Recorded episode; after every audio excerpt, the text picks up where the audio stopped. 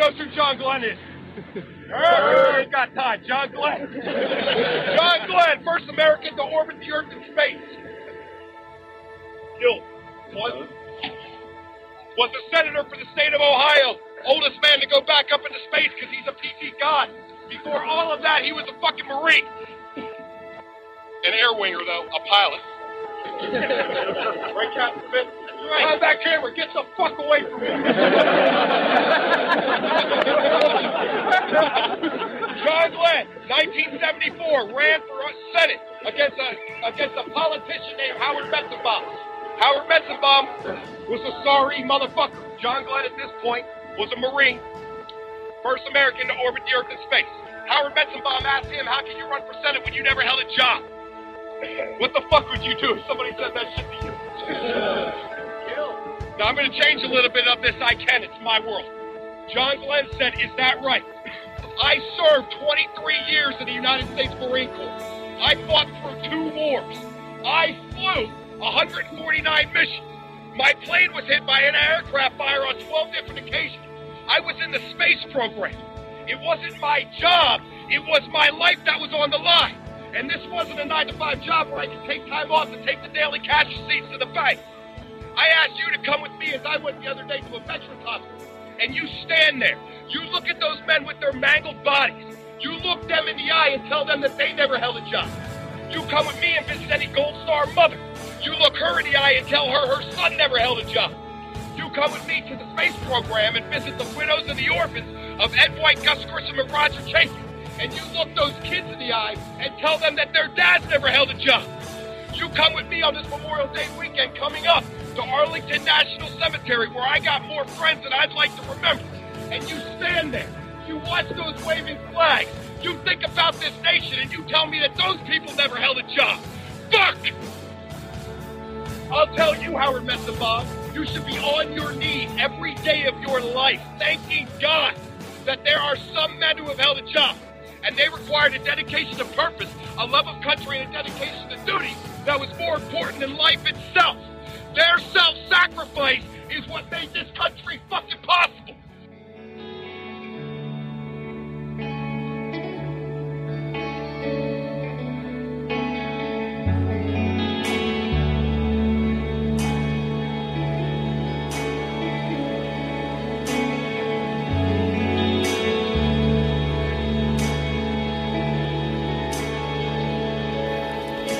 Welcome to the Global Recon Podcast. I'm your host, John Hendricks. This is a very uh, different episode. Uh, it's it's important because in life, you know, as you grow up, you're taught to do the right thing, and you know, there's a situation that's currently ongoing. Three uh, Marine Raiders. The right thing is not being done. So, my two guests for this podcast is Fred Galvin, a retired Marine Special Operations Task Force commander, and Destiny Draher, who is an Army veteran, uh, a MARSOC wife, and a Gold Star wife. Um, so I'd like to thank both of you for taking out the time to come on the podcast. Thank you, John. Thank you. Okay, so can we start by explaining the situation, um, what happened on the night that the incident took place, and then walk through some of what's happening that's really unfair to these Marines.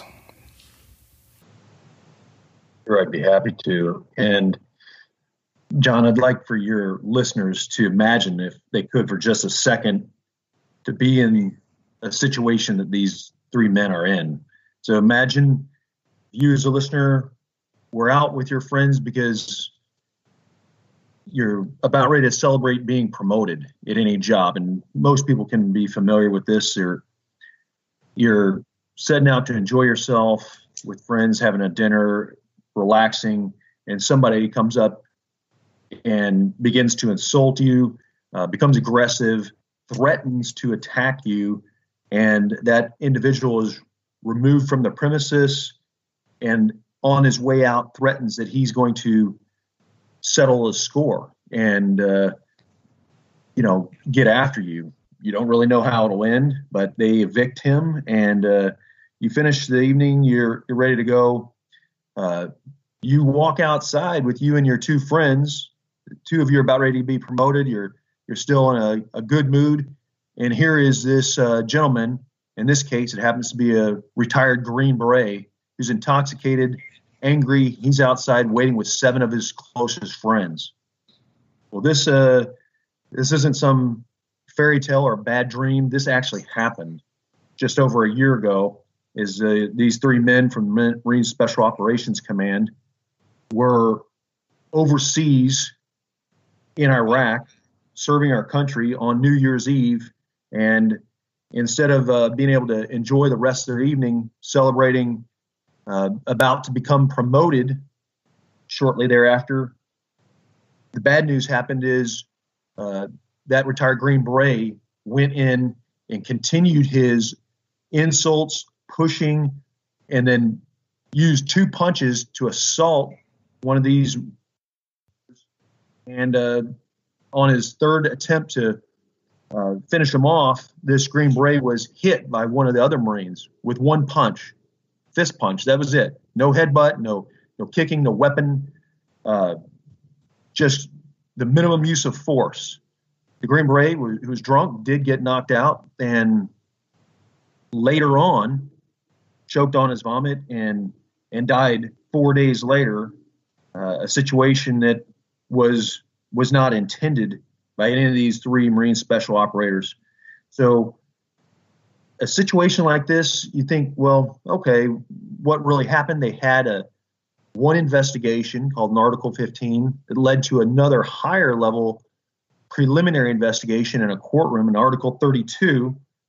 And then this summer, it was referred not just to there's three types of court martials.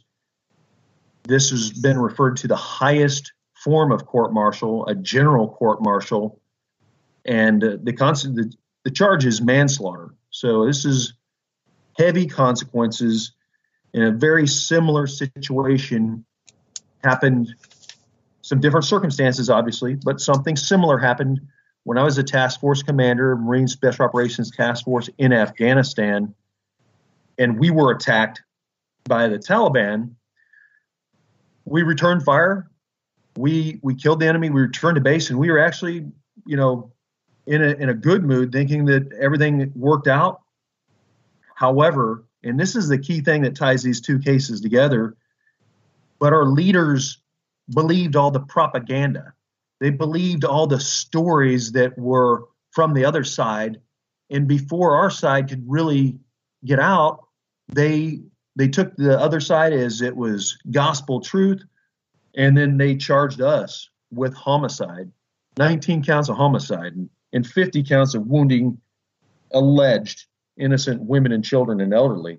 So you say, so what? This is kind of different. It's just I will say that this is the same exact command. And when I was charged and relieved, I was sent back to work in the headquarters, just like these three men. And the boss who I worked for at that time, when I was sent back, was a gentleman named Gen- or then he was Colonel Dan Yoo. And that name will ring a bell with some, as he is currently serving as the Marine Special Operations Command commanding general. At that time, when I was working for him, and they were doing this investigation, just like is going on with these three men in their case, I I asked Colonel Yoo then, who was my boss, I said, "Hey, sir, have you heard that this is going to a courtroom trial? I've I've been getting some rumor that I just want to confirm or deny." And the staff judge advocate, he worked just five doors down the same hallway that General Yoo did, and I did, and uh, so General Yoo pled ignorance and said he didn't know anything at all about this. And then we went to court. We were given 10,000 pages of documents. They wanted to send us court in 10 days. Basically, they overwhelmed us, and that's a. I see a lot of these similar traits happening in this current case with these three men. Uh, in our case, there was two of us, myself and one other officer that went to trial. Um, Originally, they came after seven of us, then it came down to two of us. But uh, went into the courtroom. It was the longest trial in Marine Corps history. And you say, so what? Well, less than two miles away from where then Colonel Yoo worked, we had the uh, courtroom where we were in court. This is, lo- like I said, longer than any trial in Marine Corps history. And did Colonel Yoo show up? No, not one second. No one from you know the leadership showed up at all in the courtroom during the longest trial. It's so close, right there. You have to drive by it coming in the gate at Camp Lejeune, but uh, not a single person. And that's what really kind of breaks the psyche of of men who are in trial that nobody is in their corner, nobody has their backs, and that's the current situation. And I'll, I'll allow Destiny to talk a little bit about that. But when you feel that the entire command has abandoned you, is about faced, and will not support you because the pressure inside the organization is so high, you do not feel that there is going to be a fair trial, and that's that's what happened then. It's what happened now. And I will say this: even after the acquittal, after after we were cleared of all allegations and charges in the MARSOC 7 trial, then Colonel Yoo, at that time, I was requesting, hey, I want to go back overseas. I want to, you know, get out of the penalty box and and deploy. And uh, I was requesting to go to Third Battalion. The then Colonel Yoo went to the battalion commander and slandered me up one side and down the other, which I have a letter from that battalion commander claiming this is exactly what happened. I've talked to him numerous times. I know what he said was true.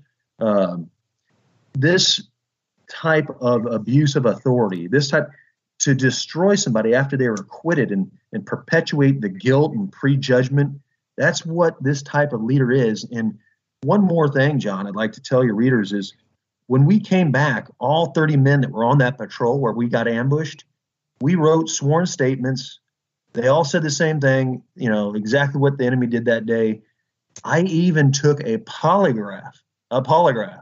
I mean, if if all of our words aren't even good enough, I take a polygraph saying that there was no civilians killed. And it was happened to us at nine o'clock in the morning. It wasn't at at night or fog of war. I mean, we saw with our own eyes. We stopped in the kill zone when we were blown up and shot at, and we returned fire. We stayed there for five minutes, so we definitely saw what was going on, and that went to the command. But the the command at that point just dogpiled on us, sending 45 criminal investigators to seek and destroy and try to bury us. These these are the kinds of individuals, Naval Criminal Investigative Service, that sent uh, tried to threaten to deport one person's mother back to Mexico Here's a guy who, young Marine, had legally immigrated, joined the Marine Corps, and they use these kind of tactics.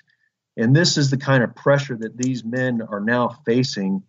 Uh, Major General Yoo is currently the commanding general in charge. He's a convening authority in these cases, deciding these three Marines' lives. And and there's always this mindset that they shouldn't have been there. They could have avoided this. And here you have a gentleman.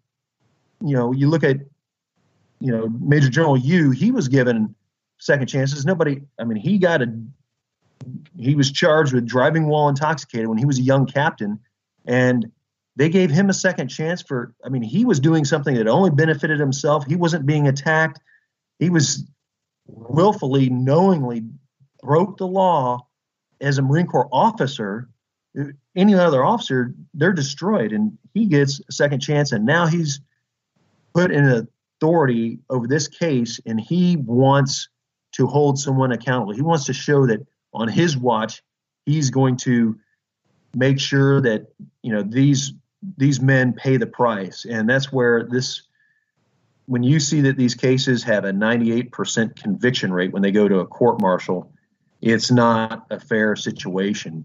And it affects not only these men and their careers, it affects their families, it affects their and their family's health is we clearly saw in my case where one man got cancer another got diabetes another's entire system shut down the production of testosterone which still continues to this day there's no winner when you are listed as a uh, someone that will defend themselves in a capital crimes case. So we urge your listeners to take action, call their congressmen, become educated on this situation, and urge their congressmen and women to do the right thing to have this case dismissed. Yeah, it's it's really crazy. I mean, this took place in Erbil in Iraq. So er- Erbil, for the listeners, is basically the Kurdish capital of Iraq, and it isn't a very dangerous place, you know, compared to a, a Baghdad or something like that. Um, you know, it's it's they have parks, they have restaurants, they have bars, things like that. So uh, these three Marines are out, you know, like you said, just enjoying themselves on a night out, and then this this entire uh, incident took place. But what's really sort of absurd about the way they're being treated is all of this is on video. So there's video evidence of what took place, and and they're still being treated this way. It's it's kind of crazy. It's just like the polygraph.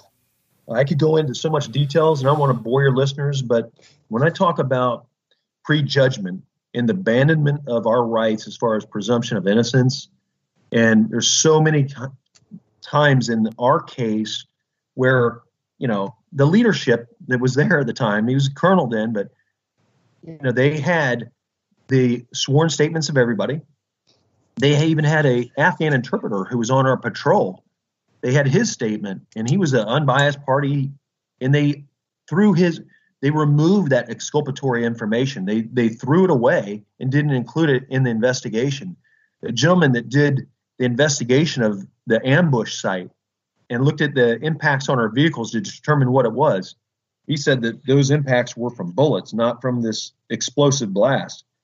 Again, they threw that information out of the investigation.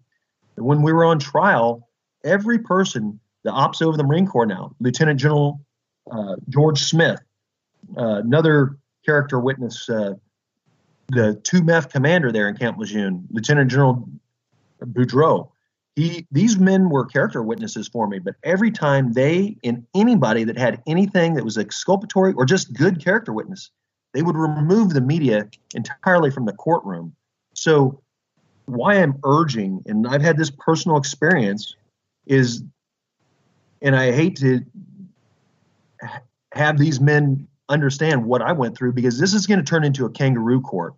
This is going to be absent of any law or order that goes on in a regular courtroom because the entire jury that's going to decide this is going to be from the Marine Special Operations Command. So all their promotions, all of their assignments, their retention, not just in MARSOC, but in the Marine Corps, is decided by the convening authority, the man that's totally in charge of how this case gets adjudicated in the end. So in in this closed loop system now that MARSOC is, you know, they don't let the special operators have careers outside of Marine Special Operations. They're all consolidating down into Camp Lejeune. So this is a nasty system, just like the old Carolina witch trials. And when the boss says, run them up the flagpole, that's what's going to happen, John. And it's going to take the people of the United States to care, to contact their congressman, to demand that this case be investigated by an outside agency and they look at it for what it is. This was self defense. A man got attacked violently by somebody who was drunk and aggressive and unprovoked. They used a Marine stepped in to help his mate who was being attacked one punch.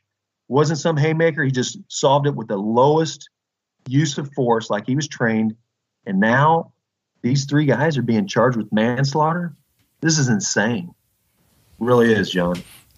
Yeah, and you, you mentioned before that it has an effect on the Marines themselves. It also has an effect on their families. Uh, their jobs change. You know, they they're no longer allowed to do the same jobs that they were doing for for years and that they were good at. Um, so the three names of these Marines is um, Eric Gilmet, and he is a Special Operations Independent Duty Corpsman. So that's a, a essentially a Special Operations medic uh, for the Marine Corps. Uh, Gunnery Sergeant Danny Draher, uh, Gunnery Sergeant Josh Negron, and uh, Destiny is uh, married to Danny Draher. So, Destiny, I would like to talk about uh, your story a little bit, and then if we can talk about uh, how this is affecting Danny and how it's affecting you and your family. Okay, so um, it was maybe a month after Danny came home because obviously he came home early. Um, I was pregnant at the time. I was four and a half months pregnant, and you know, obviously I'm hearing about all of this, and and you know I'm getting stressed out. And he comes home, and a month later, pretty much his SDA pay was taken away. And this is a pay that he's been getting, I would say, like 10 plus years. Um, on top of that, um, his clearance, his security clearance was taken away. So now he can no longer do his job. So now he's forced to work in a gym and be humiliated in front of his peers. And his promotion was put on hold. He was going to be making master sergeant. And then um, the command at the time told um, everybody that they weren't allowed to even write like a character witness statement for, you know, any of the guys. So, you know, it makes me kind of think of the whole like soft truth that, you know, humans are more, you know, important than hardware. But during this whole process, it's we're going on like 17 months right now, and I and two other families have heard nothing from the command.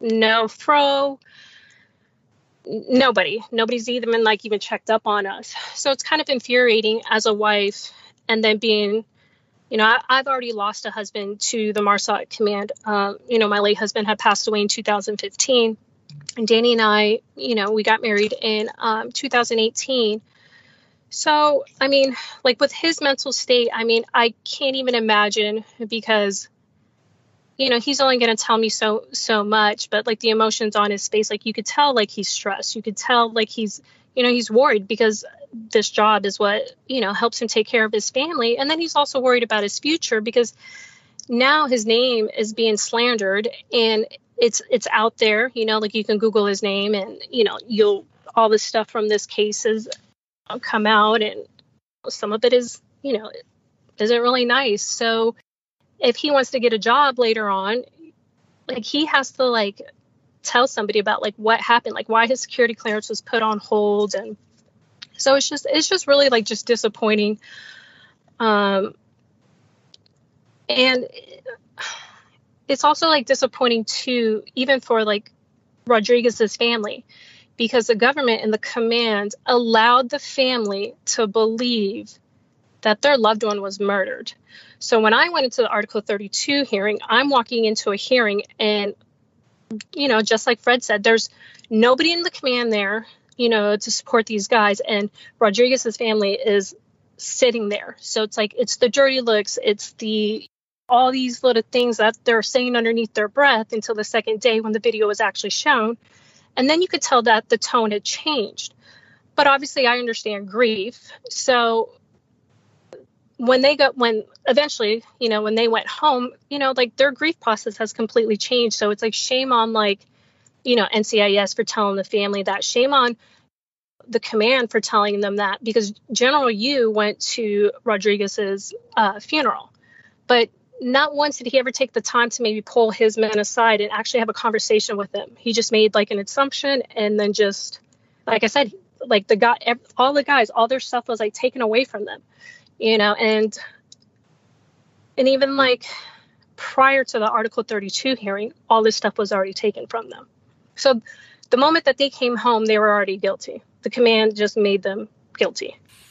Right, and that's how they were treating them without going through the process of investigating or anything like that. Correct. And and just even even like NCIS. So it, it's crazy because in the Article 32 hearing, when I'm sitting there, the lead investigator was on the stand and he actually said that Rodriguez was the aggressor the whole entire time. So if he's the aggressor the whole entire time, like why isn't the command like taking a look at that? I don't even think the command's even taken the, the, the time to actually read like the Article 32 hearing, like the results of it. Yeah, it, it's really strange um, that there's this sort of prejudgment, you know, that takes place in in the eyes of. Well, as Fred was talking, you know, General Yoo, he's in charge of everything, and the the jury consists of members of the command. So it's like, if you don't go with what he's pushing, then are you going to get promoted? Are you going to get you know you're gonna get this job that you want, you're gonna go do this. So it's it's really one sided, and the fact that he would go. So you mentioned Rodriguez. Rodriguez was the was the guy, the, the former Green he was Beret, contractor, was, right? Mm-hmm. So he went to his funeral, but then he doesn't show up to any of the hearings, you know, and that speaks volumes. Um, and and there's just there's a, a history of uh, military men being accused of something, and the military just not, um, you know, not going to bat for them. Uh, we we saw some of it. I mean, it was a very different situation, but we saw some some of it with the Eddie Gallagher situation. Um, you know, the prosecutors were like trying to spy on the defense uh, attorneys by, you know, hacking into their email. I mean, just crazy, crazy things that are, are, are taking place. Right. And, and what a lot of people also don't realize is the prosecution works directly for General Yoo. Right. So, so, it's like, how is that fair and how is that justice in, in any way, shape, or form when you're talking about justice as it it is in the United States? You know, where you have a uh, a jury of your peers, and you know people are supposed to be completely unbiased and just look at the facts and the information, and uh, you know, defense makes their case, the prosecutor makes their case, and then they uh, they decide from there. Mm-hmm.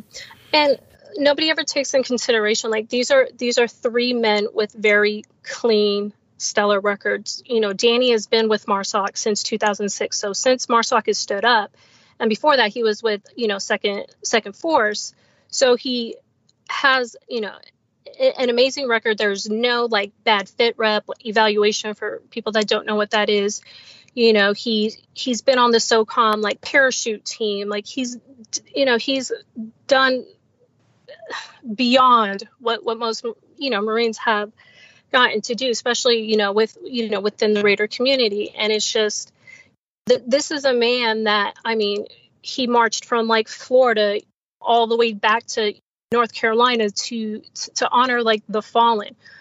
And so it's just it's just really crappy to see like the command like treat these three these three men like this. Obviously, I can only speak for Danny because that is my husband and everything, but I just nobody takes like nobody like when you think about it like since nobody's like even like checked up on us in the past 17 months like how would you even know if like danny was like you know dead six feet under like in my backyard because when you put somebody in a position like this where you're scrutinizing and you've humiliated them and and whatever it might be that the command has done you would only think that it, you know it would drive somebody to drink. It you know it would drive somebody to like beat their wife whatever it could be you know? Right. it's just thank god i don't i'm not in that situation but but it happens you know with with the amount of pressure and especially like SOCOM already has like a very high suicide rate. You know, you have like you know PTSD and TBI and all these things. So it's just,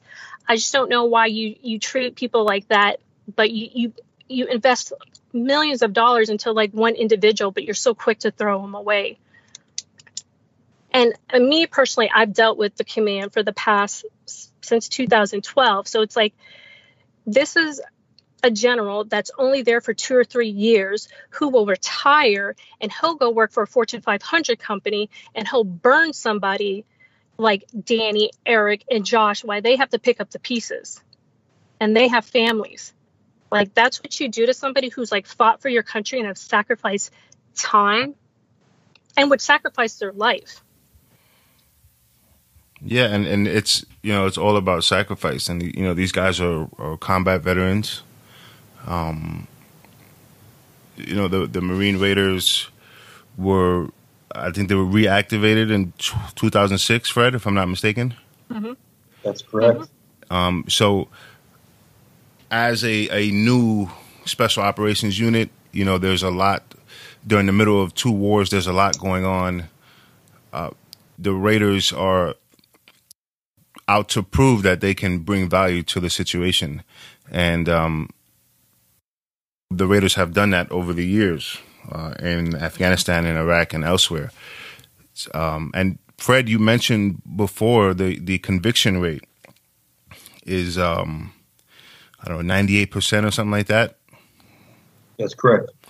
And um, the only what the only the, the country that's behind that in conviction rate is is China, I think.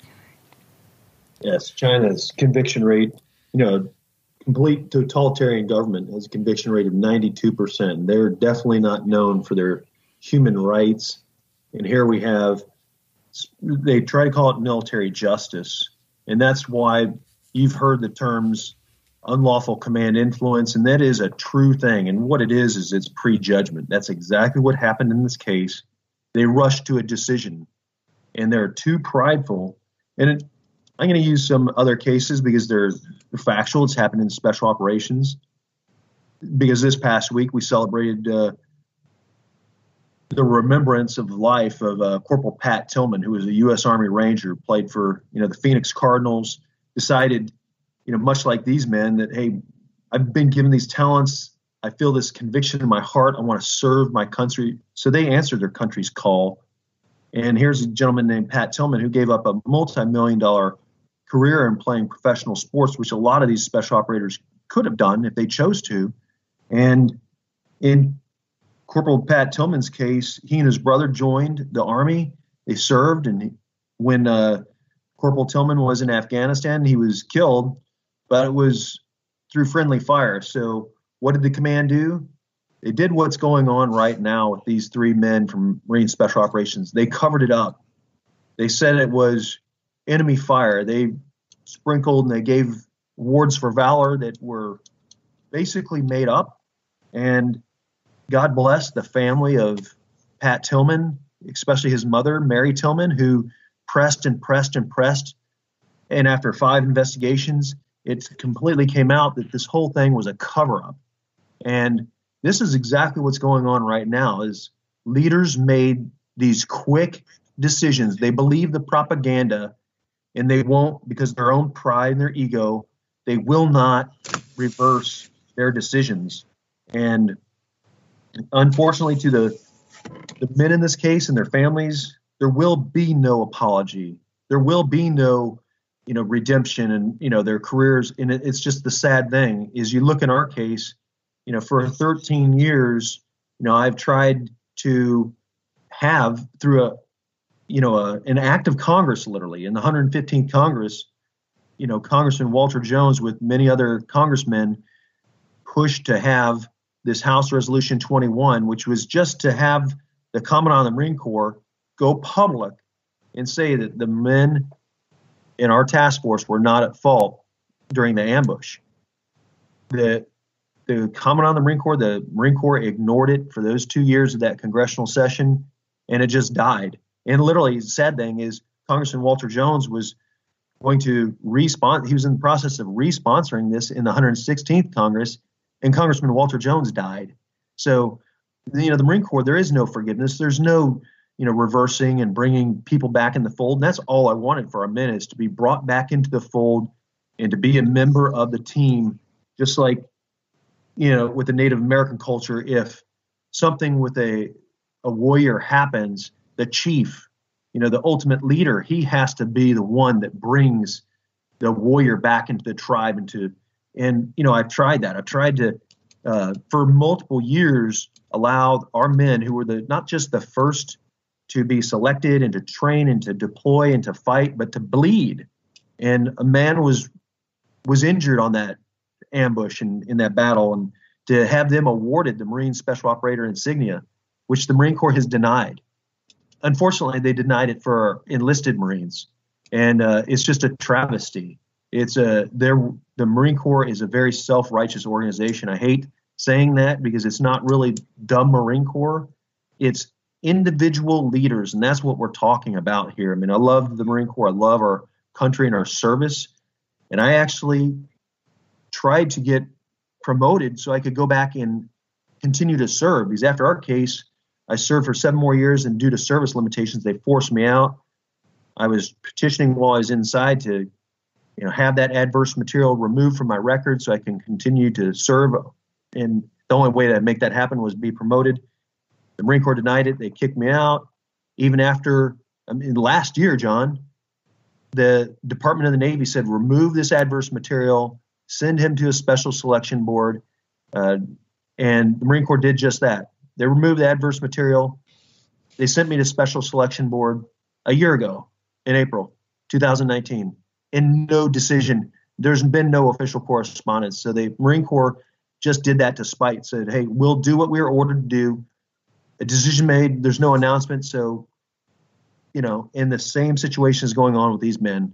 They will they will let the system grind them up and there will be no forgiveness. It's a merciless, heartless, you know, system of leaders that are like this because their focus is, as Destiny said, it's on the next level, and that is getting to be a board member for just like Eisen, General Eisenhower, President Eisenhower said, if we do not get our military industrial complex under control, it will become the fourth branch of federal government. And just like the Marine General Dunford, who retired as a chairman of Joint Chiefs of Staff, before he even retired, he got a position with Lockheed, the largest Lockheed Martin, the largest contract company in the in the world, and that's the contract company that uh, Mr. Rodriguez was working for they hold a lot of power and influence inside the Pentagon.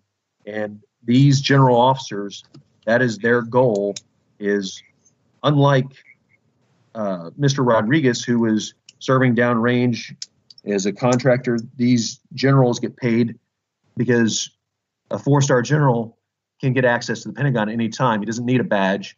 He, uh, he has an incredible influence and persuasion to make certain people, like we see these uh, most advanced fifth generation fighters, the F 35, have all kinds of problems. Well, they're made by Lockheed. That's what General Dunford works for. That's what General Yoo hopes to be able to work for. And if you buck the system, you're not going to get into the game uh, of being a board member. And that's what it's all about is having a house in the DC area. You have a tax write-off while you're living in Florida and you're flying up in the company jet. John, Destiny, Fred, we, can't even imagine this, but that's what goes on. And men like in the MARSOC 7 and the MARSOC 3, regrettably, our lives are disposable for their future and their fortunes. And that's the disgusting thing that hopefully your listeners will go on the internet, type in www.congress.gov backslash members and contact by phone and say, hey, listen, I'm going to do everything within my power on social media in any way to make sure you do not get reelected unless you join Congressman Lewis Gohmert from Texas, as he is the chairman of the uh, Justice for Warriors Caucus, and ensure that this case is dismissed. This case is covered with prejudgment. And this was self defense.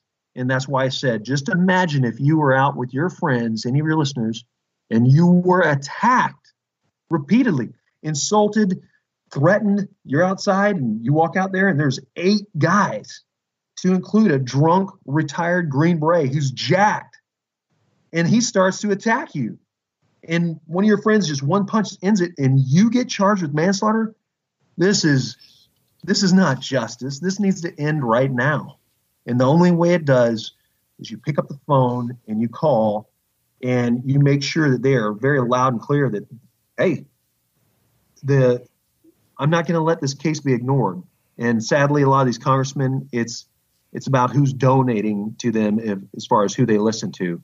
And you just have to get it through their heads that being a politician, it's a popularity contest. And we're going to make sure that come November, your butt's not in that chair in D.C. if you don't take action and join Congressman Louis Gohmert to make sure this case is dismissed. Yeah, I would, you know, highly encourage the audience to follow these steps and, and do this. And I'll put the, um, I'll put all the proper uh, links and uh, information in the show notes so people can uh, do that because this isn't just about learning about this; it's about taking action. Um, you know, because these, as what happened with Fred, he missed out on promotions, and eventually he gets forced out of the military, uh, even though he, it was proven that he didn't do anything wrong. So, um, you know, these kinds of situations are, are really unfortunate, and I do see see this a lot uh, throughout you know the the last twenty years of war. Um, you know, guys are being uh, mistreated when they're convicted of something, even before there's any case or anything that takes place. Uh, I mean, in a civilian court, if there was a video of you being attacked and then defending yourself, uh, and as a result of you defending yourself, the, the person who attacked you dies, you would get off on self defense. You know, it's, it's no question about it. So just the the fact that that's allowed to even get to this point where these three Marines are are being humiliated. You know, their families are going through it. They're being paid less money, and their careers are are basically being ground to a halt. It's it's really a travesty. Destiny mentioned before. Danny has done some remarkable things throughout his career from Florida to North Carolina in support and honor of, of his fallen Marines. And it's it's just astounding that this could happen to people who are really the best that the country has to offer. So Destiny, when when Danny was on that march, are you talking about the the Rucking Raiders event? Um, no, it was actually um, as a memorial march for the Raider Seven, which um, one of those men um, was my late husband. So we were both on that that ruck together. So yeah, that's ah, actually right. where okay. I met Danny. Yeah. Yeah, a, a, good friend of mine. He's a um, he's a longtime Navy SEAL. He was uh, at, at DevGru for almost twenty years, and his brother-in-law was um, Thomas Sanders, who who also yeah, that, passed away. In that, yep. Um, yep, that was uh, my daughter's godfather. Yep. So. So he, has a foundation now called the Operator Foundation, where 100% of the, the money donated goes to helping the, the children of, of these men uh, through schooling or you know whatever they may need. I mean, just like you said, that you know that they don't, they're not allowing anyone to give character statements. I mean, it's it's really, really messed up. Hmm. Yes, it is. I mean, there's, I mean, there's, sorry, there's just not much I can say about it. I mean, there's just the frustration and. Um,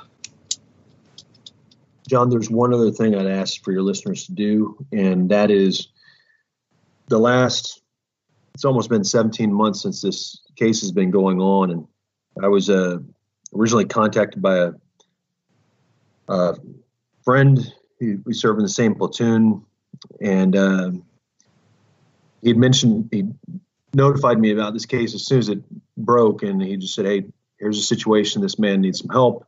Uh, and I started to uh, just inform, saying, "Hey, here's the deal. I don't want to know anything, any of the details, because um, the way that the military justice system is, it's very corrupt. These prosecutors, like you saw in that Eddie Gallagher case, they will they will be very invasive and unfair. And you mentioned about, uh, you know, in his case, they go into Navy Times and they did hack into their files. And that's exact in like our case. There was two of us that went to trial, and they they went into our personal emails. And of all the emails to different friends or your buddies, no, what what did they provide to the jurors? They provided the emails between myself and my girlfriend, myself and my mom. None of them were wrong or had any kind of talk about the case or anything dirty or but they were just sitting there to show how invasive and psychologically they can mess somebody up. Their total use and abuse of power. And that's what we're talking here. And uh, you know obviously i've i've felt you know personal attachment to these these men their case their families because this kind of abuse of authority is going on. And I would ask knowing that the deck the deck is stacked against them. For your listeners to also, uh, one of the things I assisted these guys with is I told them like, it's difficult for when it's a capital crimes case. The legal fees are super expensive, and I'd like to connect you with an organization I know. I'm not a part of board member. They don't have no financial affiliation with them whatsoever, only other than I have donated to them personally. And that is the United American Patriots. And I will personally say a case, and I've never had anybody donate. You know, I we had a legal defense fund for our enlisted Marines uh, that I've found, you know, and and pushed people to urge them to donate to. These illegal fees are substantial in a case like this, and in a civilian case, if you win, you know there's a countersuit. In the military, if you win, you just go back to work, and you have to bear the burden of all the legal fees yourself. So, a way that your listeners can join the fight is to, and in your show notes, if you would have uh, the website for United American Patriots, it's a www.uap.org, and their CEO uh, a retired Marine Lieutenant Colonel David Bull Gurfein, and he's a, a fine man who's out there championing this case uh, and ensuring that these men have the financial support so that their attorneys can continue to legally fight and win this case. Because uh, as you saw in Eddie Gallagher's case, he had multiple attorneys. One of them is a just one of them has a legal fee of a million dollars, and this is not a inexpensive situation that uh, that financial burden, that strain on an individual's mind is everybody right now who's so many people are out of work can understand having you know such huge debt and a financial burden like that can put a tremendous strain on any individual or family. So we really ask uh, for your support financially to step up, uh, donate to the United American Patriots, and uh, help these three men ensure that this case is dismissed. And UAP is not only uh, assisting to pay the legal fees, but they are coordinating in Congress, especially with Congressman Louis Gohmert, who uh, Congressman Gohmert was a, you know, an Army staff judge advocate himself. So, you know, he sees that uh, some of these prosecutors have gone off the reservation and involved themselves in misconduct in some of these cases, and they fought to have a. There's a one of the men that works in Congressman Gohmert's office is a former U.S. Army Sergeant, Derek Miller, who was falsely accused and eventually imprisoned because of the system for uh, actions he took on the battlefield in Afghanistan. And and once again, it's so many senior officers have carved out their careers, clawing themselves one rung of the one rung of the ladder to the next by throwing people into the bus, kissing somebody's butt to move up the ladder. And that's exactly what happens here is you have marginal mediocre officers. Like you know when colonel Yoo worked as the operations officer for marsoc and i worked for him they had a command inspector general investigation because there was a, a mutiny going on in operations and they brought everybody and every single rank in. It was a whole day. I'd never heard anything like it. I, i've served in some pretty uh, rigorous units and gone to some schools, but everybody was just venting about how poor his leadership is, and you know, but kisses up, throws people under the bus, you get promoted. Just like in our Marsoc 7 case, the ultimate convening authority there was a gentleman, he was a lieutenant general in charge, and we all know what happened to Lieutenant General Mattis. He disposed of our case, threw us under the bus, and picked up that fourth star. We all know how the rest of that ended up. And, uh, you know, some people say, oh, General Mattis, he's a god. He's St. Mattis, St. James, Colonel, now General Yoo, he's a great guy. I'm not saying they haven't done good things. All I'm saying is right now, this case was decided because of a rush to judgment, and these men are a subject of extreme prejudice and this case needs to be dismissed. The evidence is on a videotape. It's very honest, and there's so much command influence I personally feel that this case will go to a courtroom just like how it was in our case, where the prosecution tries to suppress everything. And if the media gets allowed to get in there anytime that anything is exculpatory, hopefully they won't. But in our case, they took the media out, moved them two buildings over to this Annie's Steakhouse there at Camp Lejeune, put them a, on the second floor so they couldn't even hear from the lobby what was going on because it's a it was a kangaroo court and I hope to God that this does not turn out to be another Carolina witch hunt because that's the way I believe it. You know, if Colonel now General Yoo has his way, that's that's the way it's going to go. So your listeners need to take some action. This is not fake news. So, Destiny, where where are they at now as far as uh, the progress of, of any of these proceedings and things like that? well, I guess with COVID nineteen, everything is pretty much on hold.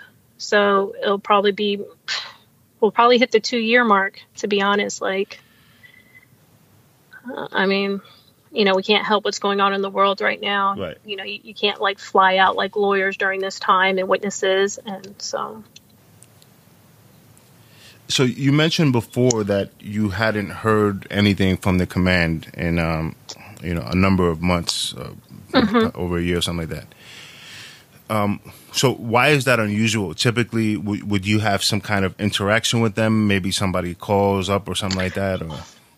Well, I mean, you know, you have a family readiness officer, or I guess they call it a liaison. You would think just out of like courtesy, you know, you would you would call because if Danny had never called me when he was coming home, I would have not had any clue, you know, what was going on. And the simple fact that, you know, like I'm pregnant, I've already like sacrificed like one other like husband. So it's like they know who I am up there because I, I do a lot a lot of work with a lot of nonprofits that, you know, deal with the command. So it's not like like I'm like an unknown figure there. So it like I said, it's, it's just frustrating you know, just out of courtesy, like you have all these like family programs and you have somebody who sits up there who's supposed to, you know, be the the communication between like your husband while he's deployed and and here at home. So it's like what are you doing? What are you doing Monday through Friday?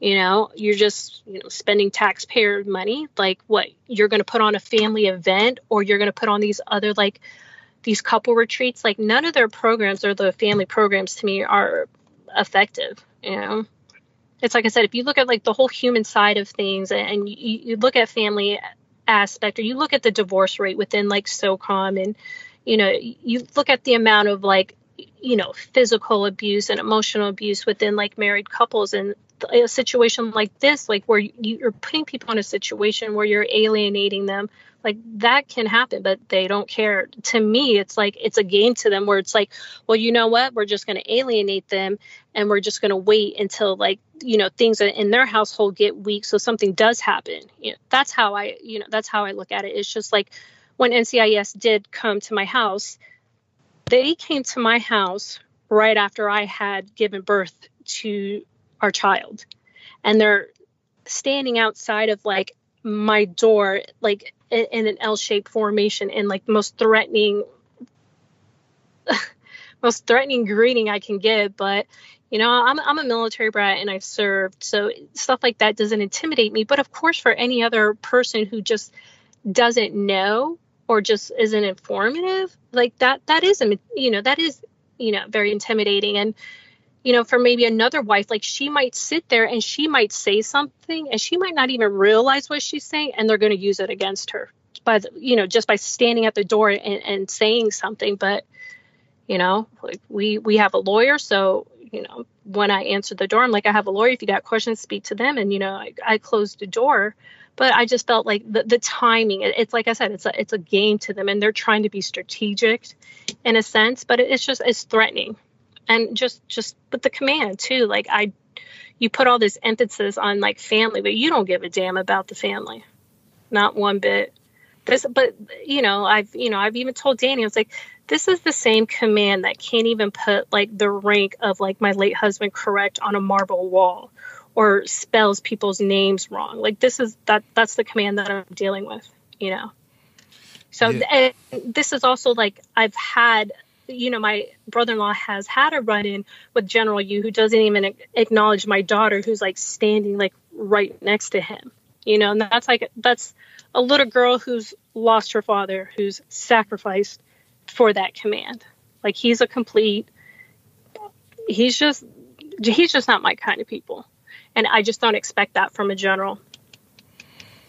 Yeah, it really is outrageous. And, and you also mentioned before about how um, NCIS had led the family of uh, Mr. Rodriguez to think that their loved one was murdered, and then the tape was played, and then that kind of changed everything.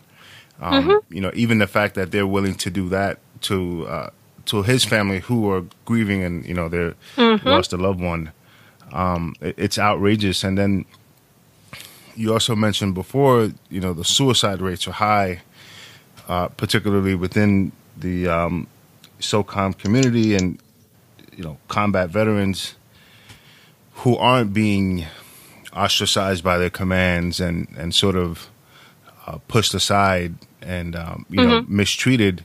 So imagine what having the pressure of all of that on top of your shoulders, the weight of that can can do to you, and it just seems like they don't care, or like you said that you know they kind of hope something happens so they can uh, sort of jump on that you know as soon as it of does. Of course.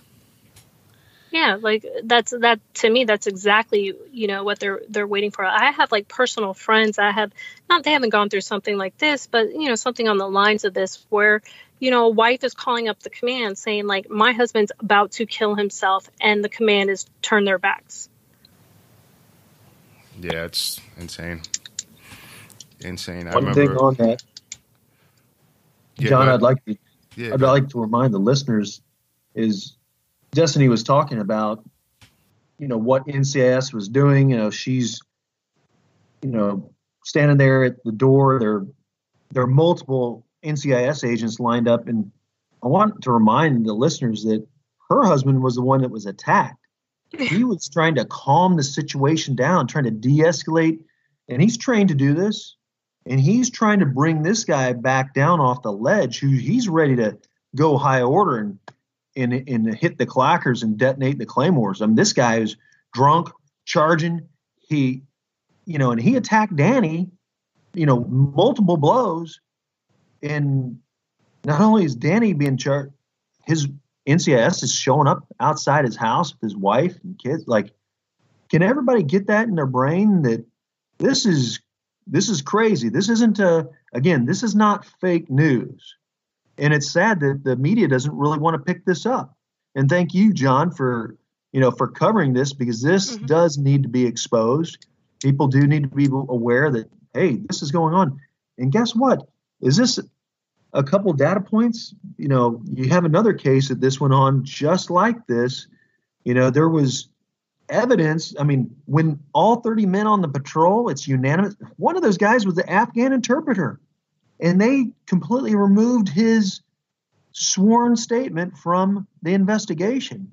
But when you have everybody saying the same thing, and you have a polygraph from the commanding officer, myself saying the same thing, and the command knew all this, but what did they do?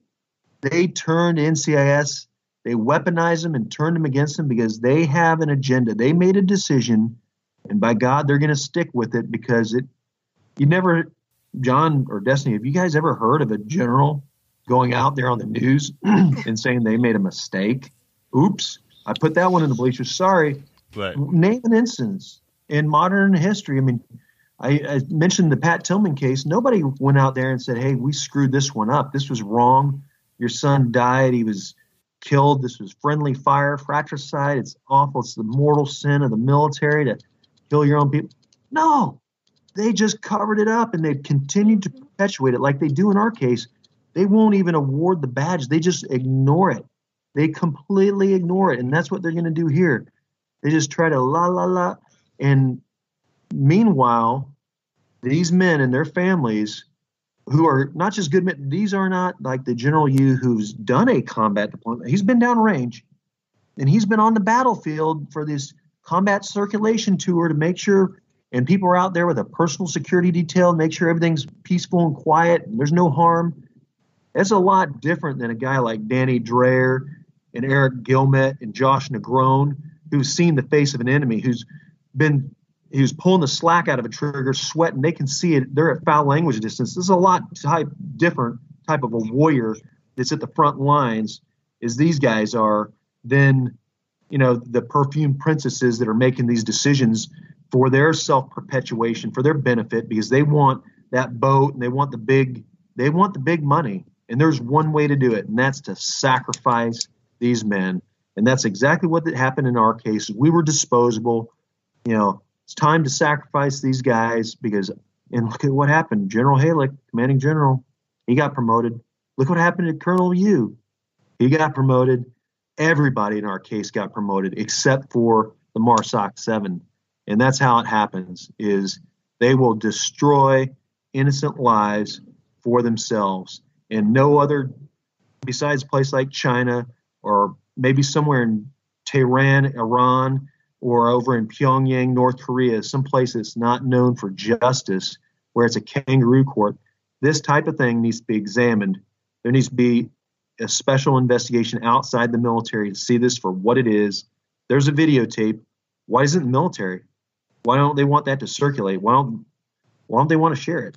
Why are people who I mean, you have a corpsman who was treating a corpsman who was treating this guy, put him on a watch and immediately assessed, you know, treated, rendered aid, and he's being he's one of the three being charged because these guys rushed to judgment. They believed the absurd, this this lie, this propaganda, and it, it happened the same thing in our case.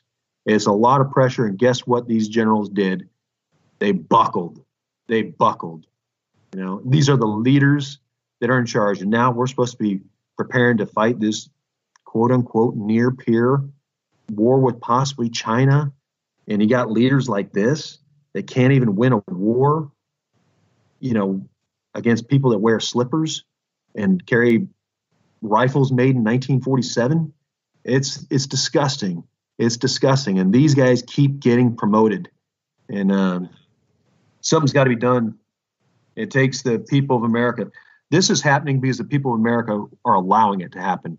They literally they want it to happen because they're busy with their lives and checking out Facebook, and they're not going to take action. And that's why it, it, just takes such a little time. Monday morning, Congress is, is back at session. Contact your either district office or they're in D.C. and say, I need to talk to your military legislative assistant. And I want to talk to you about this case with the MARSOC 3. Educate yourself, be prepared to talk to it, send them this, and just say, hey, listen, everything you do, I am going to fight against you unless you fight for these three Marines' lives. These are U.S. Marines, a Navy chief, petty officer that were doing their job downrange like they did multiple times. They spent their whole lives fighting and deploying and sacrificing, and now they're being sacrificed so some guy can have a, a more prestigious career and he can live a more lavish lifestyle because that's what it's going to turn out to be. General Yoo wants that that next rung, and he's going to claw his way up and crush his head under the, his own, crush the heads of his men under his heel to get where he needs to go. Yeah, I think it's worth. Um, you know, you mentioned it before. Um, how he had shown up to the funeral, and there's a potential for him to work at uh, Lockheed Martin after he's retired which just so happens to be the place where the contractor was working for at the time that this incident took place. I, I think that's worth paying attention to, uh, even after the case, because I think if he does end up working there, that speaks volumes about uh, what his motivations are. And also, I, I just want to say that Marines are not allowed to write character statements for these guys, for these three raiders. I've been contacted by several Marines, uh, well respected special operations Marines with a lot of combat experience, clean records, that sort of thing. I've been contacted by several different people telling me to please get a podcast done about this because these guys are, are all super legit, stellar, respected Marines, and this is happening. So, you know, even though they're not going to let um, let them write witness uh, character statements about them. I just want to put that out there that there are several people who are advocating for them to me, and, and I just wanted to put that out on the podcast. Um, so, all of the information and instructions on how to contact the your local politicians and the and the correct people, I'm, I'm going to place that in the podcast notes. Um, so, people want to do that, you can check it out. Um, you know, get your your information squared away, and then make the call uh, because that's really the only way that a difference is going to be made here. Um, if it's left up to General Yoo and and um, you know the people who fall under him, there isn't going to be any form of justice here. So I, uh, you know, I want to thank both of you for coming on to do this. Um, it is an unfortunate situation, but like you said, uh, the only way to to do this is by uh, not allowing them to to continue on this path. Um, so again, thank both. I want to thank both of you for coming on here, uh, Fred and Destiny. I really do appreciate it. Um, this is something that people just don't know about, so they're, you know, they can't take action. But now, hopefully, uh, certain things will start going. Um, and I want to thank both of you for your service as well. Thank you. Thank you so much for having us. Thank you so much, John. Appreciate getting this word out, and uh, hope your listeners will take uh, every bit of action they can to help this case.